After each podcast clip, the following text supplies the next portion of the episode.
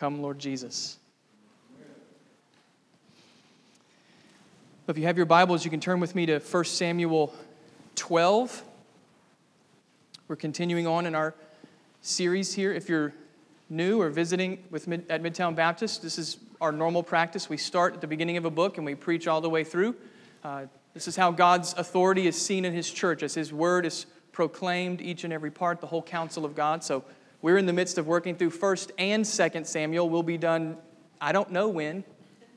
Maybe the Lord Jesus will come back before we finish, which would be just fine with me. We're in 1 Samuel chapter 12.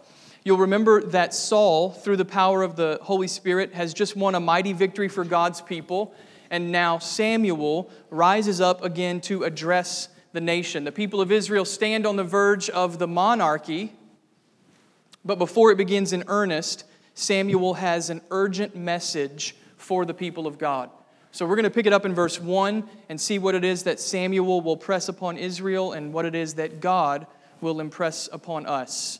This is what the Holy Spirit says to the church through his inspired author. And Samuel said to all Israel, Behold, I have obeyed your voice in all that you have said to me, and have made a king over you. And now, behold, the king walks before you, and I am old and gray, and behold, my sons are with you. I have walked before you from my youth until this day. Here I am. Testify against me before the Lord and before his anointed. Whose ox have I taken? Or whose donkey have I taken? Or whom have I defrauded? Whom have I oppressed? Or from whose hand have I taken a bribe to blind my eyes with it? Testify against me, and I will restore it to you. They said, You have not defrauded us, or oppressed us, or taken anything from any man's hand. And he said to them, The Lord is witness against you, and his anointed is witness this day, that you have not found anything in my hand. And they said, He is witness. And Samuel said to the people, The Lord is witness, who appointed Moses and Aaron and brought your fathers up out of the land of Egypt. Now therefore stand still, that I may plead with you before the Lord concerning all the righteous deeds of the Lord that he performed for you and for your fathers. When Jacob went into Egypt and the Egyptians oppressed him, then your fathers cried out to the Lord, and the Lord sent Moses and Aaron, who brought your fathers out of Egypt and made them dwell in this place. But they forgot the Lord their God. And he sold them into the hand of Sisera, commander of the army of Hazor, and into the hand of the Philistines, and into the hand of the king of Moab, and they fought against them. And they cried out to the Lord and said, We have sinned because we have forsaken the Lord and have served the Baals and the Ashtaroth. But now deliver us out of the hand of our enemies that we may serve you. And the Lord sent Jerubbaal and Barak and Jephthah and Samuel and delivered you out of the hand of your enemies on every side, and you lived in safety. And when you saw that Nahash, the king of the Ammonites, came against you, you said to me, No, but a king shall reign over us, when the Lord your God was your king. And now behold, the king whom you have chosen, for whom you have asked, behold, the Lord has set a king over you if you will fear the Lord and serve him and obey his voice and not rebel against the commandment of the Lord, and if both you and your king who reigns over you will follow the Lord your God, it will be well. But if you will not obey the voice of the Lord, but rebel against the commandment of the Lord, then the hand of the Lord will be against you and your king. Now, therefore, stand still and see this great thing that the Lord will do before your eyes. Is not the wheat harvest today? I will call upon the Lord that he may send thunder and rain, and you shall know and see that your wickedness is great, which you have done in the sight of the Lord in asking for yourselves a king. So Samuel called upon the Lord, and the Lord sent thunder and rain that day, and all the people greatly feared the Lord and Samuel. And all the people said to Samuel, Pray for your servants to the Lord your God, that we may not die. For we have added to all our sins this evil to ask for ourselves a king. And Samuel said to the people, Do not be afraid. You have done all this evil, yet do not turn aside from following the Lord, but serve the Lord with all your heart. And do not turn aside after empty things that cannot profit or deliver, for they are empty. For the Lord will not forsake his people for his great name's sake, because it has pleased the Lord to make you a people for himself Moreover, as for me, far be it from me that I should sin against the Lord by ceasing to pray for you. And I will instruct you in the good and the right way. Only fear the Lord and serve him faithfully with all your heart, for consider what great things he has done for you. But if you still do wickedly, you shall be swept away, both you and your king. Brothers and sisters, this is the word of God given to us and for our good. Let's pray together now and ask God to grant us grace that we might hear his word with humility and faith. Let's pray. Father, we do humble ourselves now under your word. We know that this is how your voice is known among us as the scriptures declare to us the mind of God, the things of God, the truth of God, and that the Spirit comes and applies those things to our hearts so that Christ, your Son, might be magnified in our midst. We pray, Father, that you would help us now to have the humility of faith to listen and to receive the word implanted in us, which is able to save our souls. I pray, God, that you would keep me from error. I pray that the things spoken this morning would be true and faithful and clear from the scriptures, and that your people, Father, would have discernment to know the truth from wrong and to hold fast, God, even as we trust that you will hold fast to us. We pray these things, Father, for Christ and for his glory. Amen. You can think of 1 Samuel chapter 12 like a bridge on either side is a distinct era of Israel's history. On the one side, we have the era of the judges, men like Gideon and Samson. But on the other side, we have the era of the monarchy, where judges are replaced with kings, men like Saul and David and Solomon. What transitions Israel from one era to the next? This chapter, 1 Samuel 12. Samuel is the last in the line of the judges, and this speech is his last official act as a judge. He's going to continue to serve Israel as a prophet, but from this point forward, the nation will be led and protected by a king. So, this chapter is taking us from one side to the other. It's like a bridge that spans the divide between judgeship and monarchy.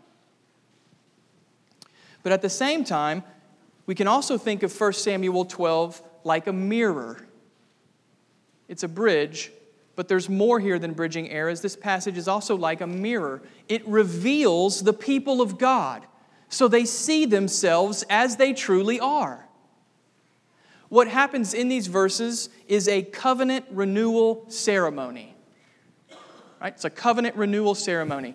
You'll remember that following the exodus from Egypt, God made a covenant with Israel at Sinai. And that covenant defined Israel's relationship to God. If they wanted to know how things were going between them and the Lord, just think about how they were doing in following the covenant. The covenant expressed what God would do, and the covenant stipulated what Israel must do, it defined their relationship. But here's the problem that gives rise to this chapter Israel keeps breaking the covenant. God's people are unfaithful. They don't hold up their end of the agreement. They couldn't even make it for Moses getting down from the mountain before they broke it. And they're still breaking it. And so, as the pages of history turn from one era to the next, Samuel holds up the mirror of God's word so that the people can see their need and then point them to their only source of hope. Friends, is this not also what we need on a regular basis? Is this not also why we gather each and every Lord's Day? We come together to stand before the mirror of God's Word. And through the Word, God reveals the true state of our hearts. He shows us our need, He shows us our unfaithfulness.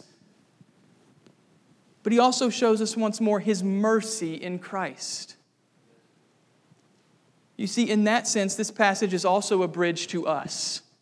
What God did for Israel in this chapter, He aims to do now in us. His purposes don't change, friends. His purposes don't change. From the old covenant to the new, God is always proclaiming to us this one message of good news. When we are faithless, He remains faithful, for He cannot deny Himself. But to truly treasure that good news, we must first see ourselves as we are, and that's where this passage begins. There are four truths to note in this chapter, and the first truth deals with the bad news. In verses 1 to 12, we see the pattern that convicts us. The pattern that convicts us. If you imagine a courtroom, then you'll have a good idea of the setting for Samuel's speech. These opening verses are an indictment of Israel. This is a covenant lawsuit, and the charge is unfaithfulness. But Samuel doesn't simply announce the charge, he builds a case. He's a good prosecutor, he builds a case. He shows the people just how far they have strayed. Notice with me how Samuel does this. First of all, Samuel points out their rejection of God's provision. Look at verses 1 to 5. At first, this seems like little more than Samuel's self defense. He's on the way out, and as he goes, he wants to clear his name. And there is a sense in which Samuel defends his ministry here, but not merely to clear his name. Notice verse 3. Three times, Samuel points out that he has not taken anything unlawfully. I didn't take anybody's ox, I didn't take anybody's whatever else it was. I think it was a donkey. I didn't take any bribes. I didn't take anything. Now, do you remember chapter 8 when Samuel warned Israel against a king? Do you remember what he warned them the king would do? The king will take. It's the same word. So, do you see the deeper reason for Samuel's defense? He's saying to the people, God had already given you a leader. He had already provided for you a leader. I didn't take anything from you. But now you've asked for a king, and that king is going to take and take and take. You see, Samuel's ministry was God's provision to the people of Israel, it was an evidence of God's goodness. It's always good when God raises up someone who will tell us the truth. But the people have rejected that provision in favor of something new. They've rejected God's provision. Samuel's case continues. In verses 6 through 11, he highlights their disregard for God's faithfulness. They rejected his provision and now they have disregarded God's faithfulness. Now, I want you to notice the legal language at work here. Look at the phrase in verse 7 Stand still that I may plead with you before the Lord. You could also say, Stand still that I may confront you before the Lord. That's a summons, a call to appear before the bench of God's justice. So, in his last act as a judge, Samuel calls the people to account. He's essentially saying, Stand up straight because I'm about to bring the charge against you. And his primary piece of evidence is the faithfulness of God. Samuel goes back to the beginning of Israel's life as a nation, and he traces this pattern in Israel's relationship to the Lord. The pattern goes like this there's a crisis, the people cry out, and God delivers him. Crisis, cry out, deliverance. That's the pattern. And every time the Lord was faithful. He was faithful at the Exodus. Notice verse 8. The people were in crisis, enslaved in Egypt, so they cried out, and God delivered them through Moses and Aaron. The Lord was faithful, but that wasn't the only time. God was also faithful throughout the period of the judges. Notice verses 9 to 11. Here the pattern happens over and over. The people were in crisis, oppressed by their enemies, so they cried out, and God brought deliverance through the judges. Again, the Lord was faithful. And astonishingly, the Lord did this even though his people forgot him. Did you catch that at the beginning of verse 9? The people forgot God. Ah, oh, what a dreadful statement that exposes the wickedness of our hearts. Israel forgot God. They forgot the God who turned the Nile into blood, who brought swarms of devouring locusts, who shrouded the land in darkness, who struck down the firstborn of Egypt, who parted the Red Sea into dry land, who brought bread from heaven and water from the rock. They forgot that God. Friends, that's a definition of sin in a nutshell. Sin is to disregard God and to live as though He were nothing. That's what Israel has done. Israel forgot God. And still, God remained faithful. From the Exodus on down through every single judge Gideon, Deborah, Barak, Samson, Jephthah, Othniel, Ehud, every single time when the people cried out, God answered them. Not once did he leave them on their own. Not once did he pour out the destruction that they deserved. Every time they cried, God answered. He was faithful. You feel the weight of it? Now look at verse 12. So it makes verse 12 such a powerful indictment. Samuel's case has been established, and now it's time for the verdict. Notice from verse 12 how inescapable the conviction is. The people in Samuel's day also faced a crisis.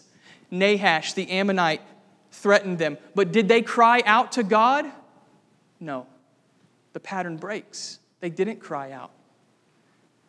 This time the people asked for a king. They cried for a king, even though God was their king. They too forgot God. You see, that's Samuel's burden at this point this most recent crisis has laid bare their hearts. The pattern of their history has now been used to convict them of their unfaithfulness and their unbelief. It's a clear pattern and it convicts the people of God. Now, this is not the end of Samuel's message to the people. But before we look at what else the prophet will say, I want to pause here and point out an important takeaway for us. This moment in Israel's history shows us the importance of reading the Bible the right way. Reading the Bible the right way. That might sound like a curious thing to say, so let me explain what I mean. We're hardwired to read passages like this and look down our noses at Israel. We pick out all the reasons why they were wrong, and we dissect all the ways that they were unfaithful. And all the while, we do this as though we were any different. I remember a particular class period in seminary that confronted this tendency in my heart. I was taking a class on the Gospel of Mark, and we were studying one of those scenes where the religious leaders completely miss the point. That's like the whole book.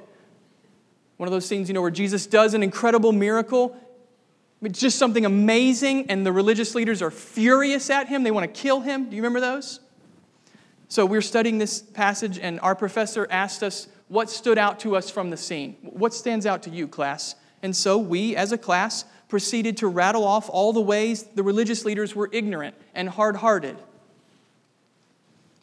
And this went on for a while until the professor stopped us and said, you're reading this passage from the winner's perspective, but that's not who you are. In passages like this, you're the loser. You're the person in need. And, and when he said that, this light bulb went off in my mind and it changed the way that I read the Bible. I'm the self righteous religious leader, I'm the boneheaded disciple. I'm the crippled man who can't even get himself to the water when it's stirred up. Friends, that's the same lesson here in 1 Samuel 12. I'm unfaithful Israel. Their pattern is my pattern. Their history is my history. So when I read of their unfaithfulness, I should respond not with condemnation, but with conviction myself. This is me. And that should lead me to gratitude for the faithfulness of God. You see, that's how the Bible works. It shows us what we're like first unfaithful, wayward, hard hearted, so that we might finally see what God is like that He's faithful, that He's persistent, that He's merciful. In fact, I'll contend with you that you won't even embrace the faithfulness of God as good news until you recognize that you're absolutely unfaithful. Why is that good unless you need it? Friends, I cannot emphasize this enough. This is how the gospel becomes sweet to our taste and a delight to our souls when we recognize just how desperate we are apart from God. Jesus is not using hyperbole when he says, Apart from me, you can do nothing. So, as we read this pattern that convicts Israel, let's put ourselves under that verdict as well. Not so that we're condemned, but so that we're exposed and then led to rejoice all the more. in the faithfulness of God. That's the first truth we want to see. We want to see the pattern that convicts us. The prophet Samuel is not finished, though, with God's wayward people. I'm so glad that it doesn't end at verse 12. He keeps going, and in verse 13, he describes Israel's current situation. Notice what he writes And now, behold, the king whom you have chosen, for whom you have asked, behold, the Lord has set a king over you. So the people have gotten what they want, and we might expect that to be the end. They didn't want God's rule, so the Lord would be completely justified in just leaving them on their own. But that's not what happens. The Lord keeps coming, and in verses 14 and 15, we see our second truth the word that pursues us. The word that pursues us. You'll notice in verses 14 and 15 that Samuel lays out for the people two ways to live. On the one hand, they can obey the Lord and experience his blessing. That's verse 14. Or, on the other hand, they can disobey the Lord and experience his judgment. That's verse 15. There are only two ways to live for the people of Israel. Those are the only paths before them. Obedience will lead to blessing, disobedience will bring a curse.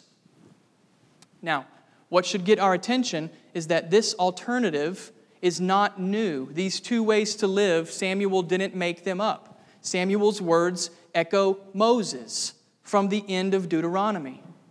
Do you remember, do you remember how Deuteronomy ends? It's Moses is giving his last speech to the people of Israel, and this is what he says See, I have set before you today life and good, death and evil. If you obey the commandment of the Lord, then you shall live. But if your heart turns away, then you shall perish. So Moses presented the people with the same two ways to live. And that's the significance here in 1 Samuel 12. Samuel is not telling the people anything new. He's calling the people back to the covenant. He's calling the people back to God's word. You see, even though they have strayed, even though they have forgotten God, God will not let up. He keeps pursuing them. He calls them to repent and turn again to the path of blessing, the path of obedience. He keeps coming after them with His word. Friends, this is a clear picture of how God works in the lives of His people. He pursues us through His word. He pursues us through His Word. This is why it's so important that we regularly take in the Scriptures, both individually and corporately as a church body. It's so disheartening to me when I hear believers talk about reading the Bible merely as a spiritual discipline or gathering with God's people as merely fulfilling our duty. That's such a dismal perspective on the Christian life. Brothers and sisters, we read the Bible not to meet some requirement, but because that's how God comes after us through His Word. We gather together as a church not to keep the doors open. We don't even own this place. We gather because we want to see God work among us. We want to bear one another's burdens and experience the blessing of the Spirit's gifts that's why we come together, because this is how God works through His Word. You know, we love to talk about God's faithfulness, and rightfully so. It's a magnificent truth. Magnificent. But we must also remember that God's faithfulness is not a thing that exists out there in a vacuum that we somehow stumble into. His faithfulness is revealed as His Spirit works through His Word in the life of His people. Do you want God to work in your life? Then open His Word. Do you want His faithfulness to keep after you and make you more like Christ? Then read His Word. Do you want the Lord to prepare you for the next hard season when life rocks you to the core and you can barely stand? Then meditate on His Word. Friends, it's not simply a book. The Bible is the vehicle of God's faithfulness. It's the way that He comes to us and works in us and pursues us and keeps us till the end. Every morning that you wake up bleary eyed and open the Bible, that is a massive evidence of grace that God is persevering you to the end. It may not feel that way, but it is.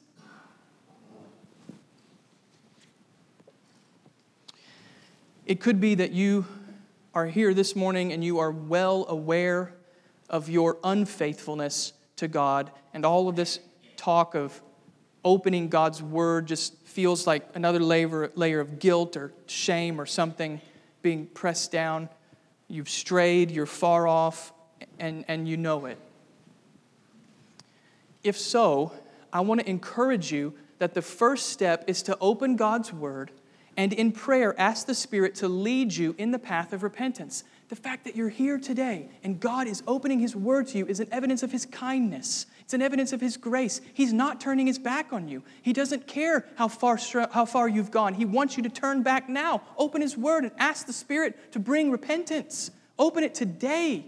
You can't do anything about yesterday, and you're not even promised tomorrow. You just have today. So open His word and read. Ask the Spirit to do His work in your life. And if you don't know how to do that, then go to a brother or sister and ask for their help. That might sound frightening, and it's certainly not easy, but didn't, Lord, didn't the Lord Jesus tell us that the road of discipleship is hard? So do the hard thing and ask a brother or sister for help. That's what discipleship is supposed to look like. God's people around God's word, helping each other repent of their sin and trust in the gospel. That shouldn't be unusual. It's normal Christian life. Friends, I, I pray we learn from Samuel's message here in verses 14 and 15. Whether you've strayed or whether you're walking faithfully with God, I pray we learn from this the path to restored fellowship with God begins with His Word, because it's through the Word that the faithful God keeps pursuing us to the end.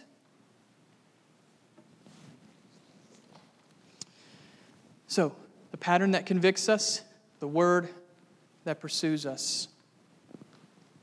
In verse 16, Samuel's address to Israel takes a turn. You probably heard it when we were reading. The prophet seems to anticipate an objection and so, to impress on the people the seriousness of the situation, he does something memorable. And it's from this memorable moment that we see our third truth the judgment that humbles us. The judgment that humbles us. It's time for the wheat harvest in Israel, which means it's not time for a soaking thunderstorm. So Samuel uses the climate to his advantage he calls upon the Lord to send thunder and rain, and in verse 18, the Lord answers. He brings a powerful storm, and all the people tremble in fear. And understand, friends, this is a visible reminder not to ignore God's word. Again, we have to think back to the book of Deuteronomy. By the way, the book of Deuteronomy is arguably the most important book in the Old Testament. Everything leads up to Deuteronomy, and everything flows out of Deuteronomy. So if you're ever wondering, what's the significance of this? It's probably in Deuteronomy. There you go. So we got to think back to the book of Deuteronomy. One of the curses for disobedience in Deuteronomy was the destruction of Israel's crops. Well, what happens here? A storm erupts that very likely destroys some, if not all, of Israel's wheat harvest. It's like the Lord is saying, Don't doubt me.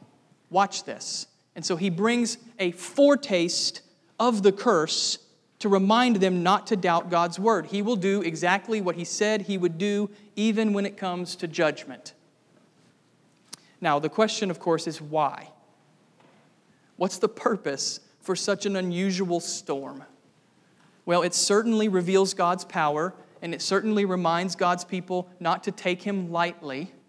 But there's more to it than that. Look at verse 17. Samuel actually tells the people what the conclusion is they should draw. Look at what he says. And you shall know and see that your wickedness is great, which you have done in the sight of the Lord, and asking for yourselves a king. You see, the storm wasn't so much to confirm God's power, it was to confirm Israel's unfaithfulness. The storm is a divine megaphone shouting to the people, Repent! This is who you are. This is what you should get. You should get this curse. But I'm holding back, so repent. Repent before God's judgment arrives in full. It's a foretaste, a bitter appetizer that should drive the people back to God.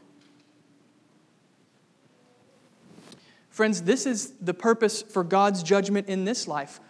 Times have changed, covenant from old to new, but this is still the purpose for God's judgment in this life. God does not thunder simply to scare us, He, he takes no pleasure in that kind of terror.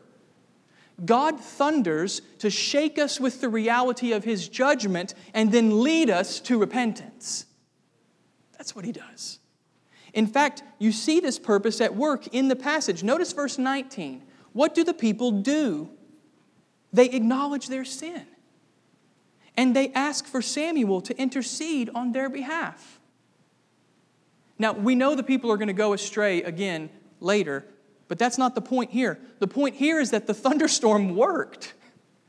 The people were humbled by the storm. They confessed and they sought mercy through the means God had provided.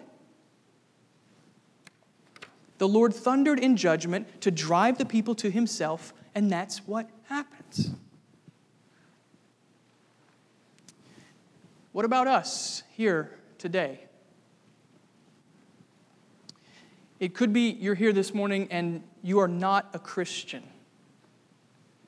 You're not sure what to make of a God who brings storms, or you wonder why there has to be any sort of judgment at all. And I understand those questions. Those are actually really good questions to ask.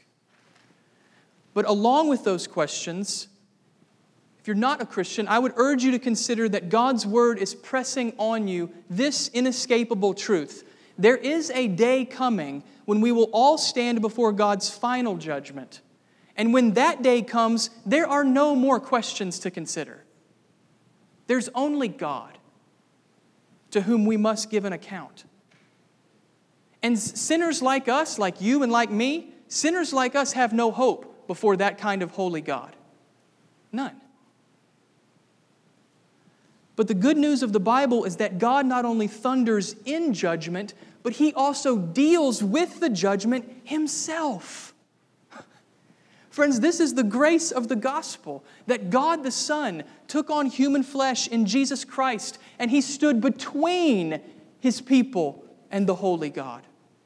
He took the judgment and for those who turn to Him in repentance and faith, that final day is no longer a day of judgment, but a day of salvation and joy and life everlasting. That's why the church prays, Come, Lord Jesus.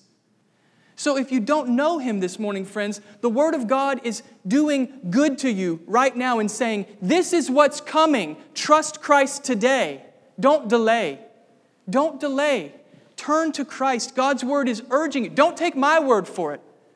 I'm just a man. Listen to the Word of God. God's Word is urging you come to Christ. There is a day coming when no more questions will be answered. Come to Christ, friend. Trust Him. Oh, how I pray God would give each of us he- ears to hear this message with faith, whether for the first time or again. May it be so. So that's the third truth the judgment that humbles us. That brings us to verse 20. The people have asked for Samuel's help, and now Samuel assures them that he will continue in his ministry. And it's from Samuel's assurance to the people that we see our final truth the grace that comforts us. The grace that comforts us.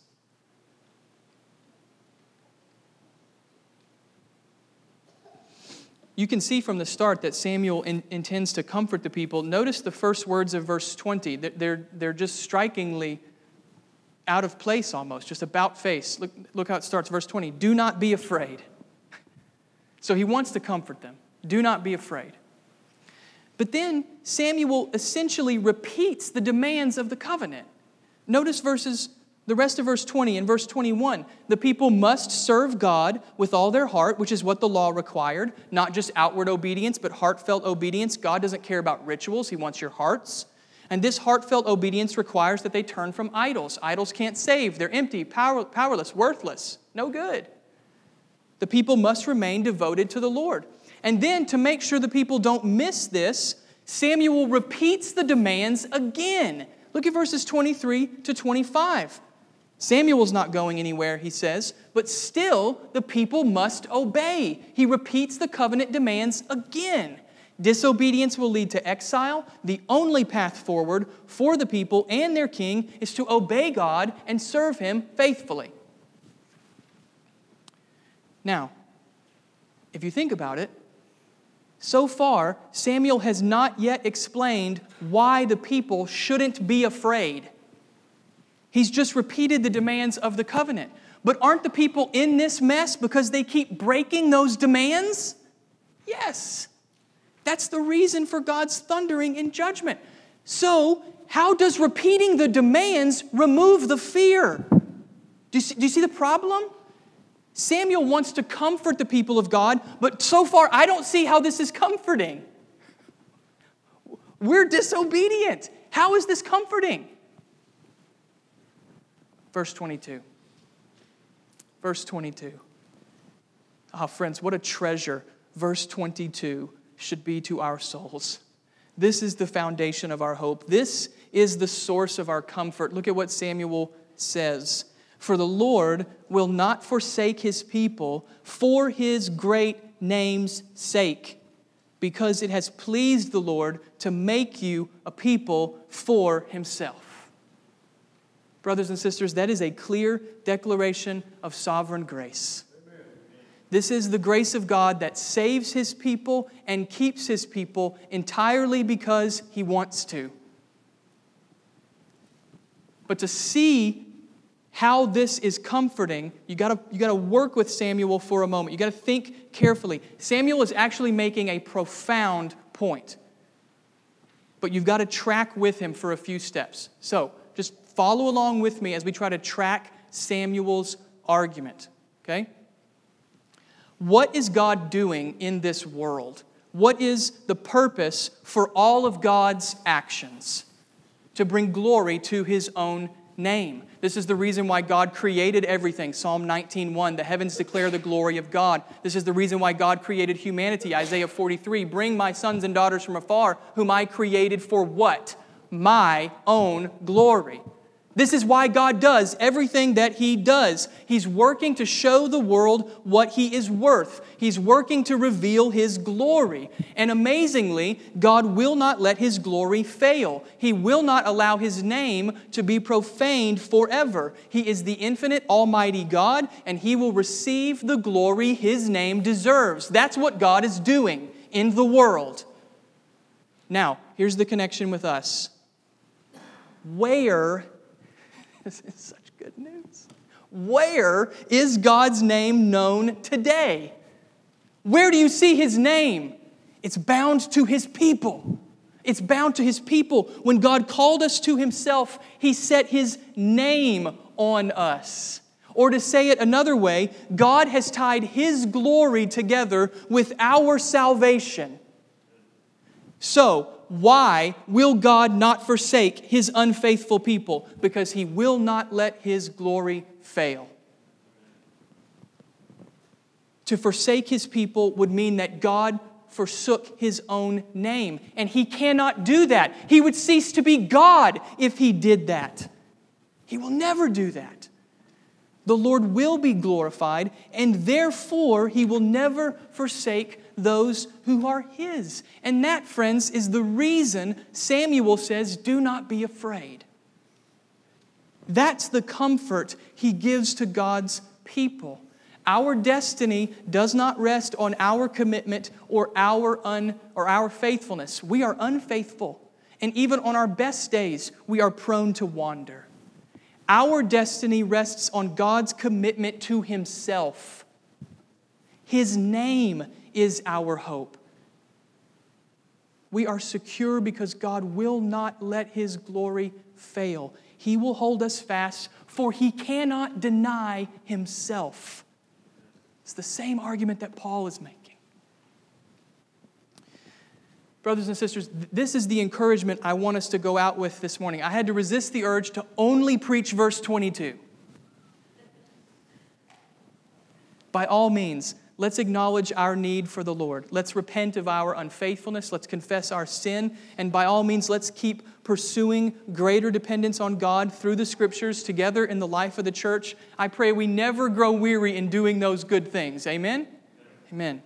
But at the end of the day, when we have done all that we can do, may we rest in this gospel comfort that Samuel gives to the people of God. The Lord will not forsake us. Why? For his great name's sake. And so, the most fitting conclusion I can see for our time together comes from the New Testament, from the Apostle Peter in chapter 2 of his first epistle. Peter knew his Old Testament well, and even more, he knew the comfort of this grace very well. And in the second chapter of his first epistle, he tells us how we should now live together. But you are a chosen race, a royal priesthood, a holy nation, a people for God's own possession, that you may proclaim the excellencies of him who called you out of darkness and into his marvelous light. May we take great comfort in God's grace that saves us and keeps us, and may that grace compel us to proclaim with every breath we have the excellencies of our faithful God. Amen. Let's pray.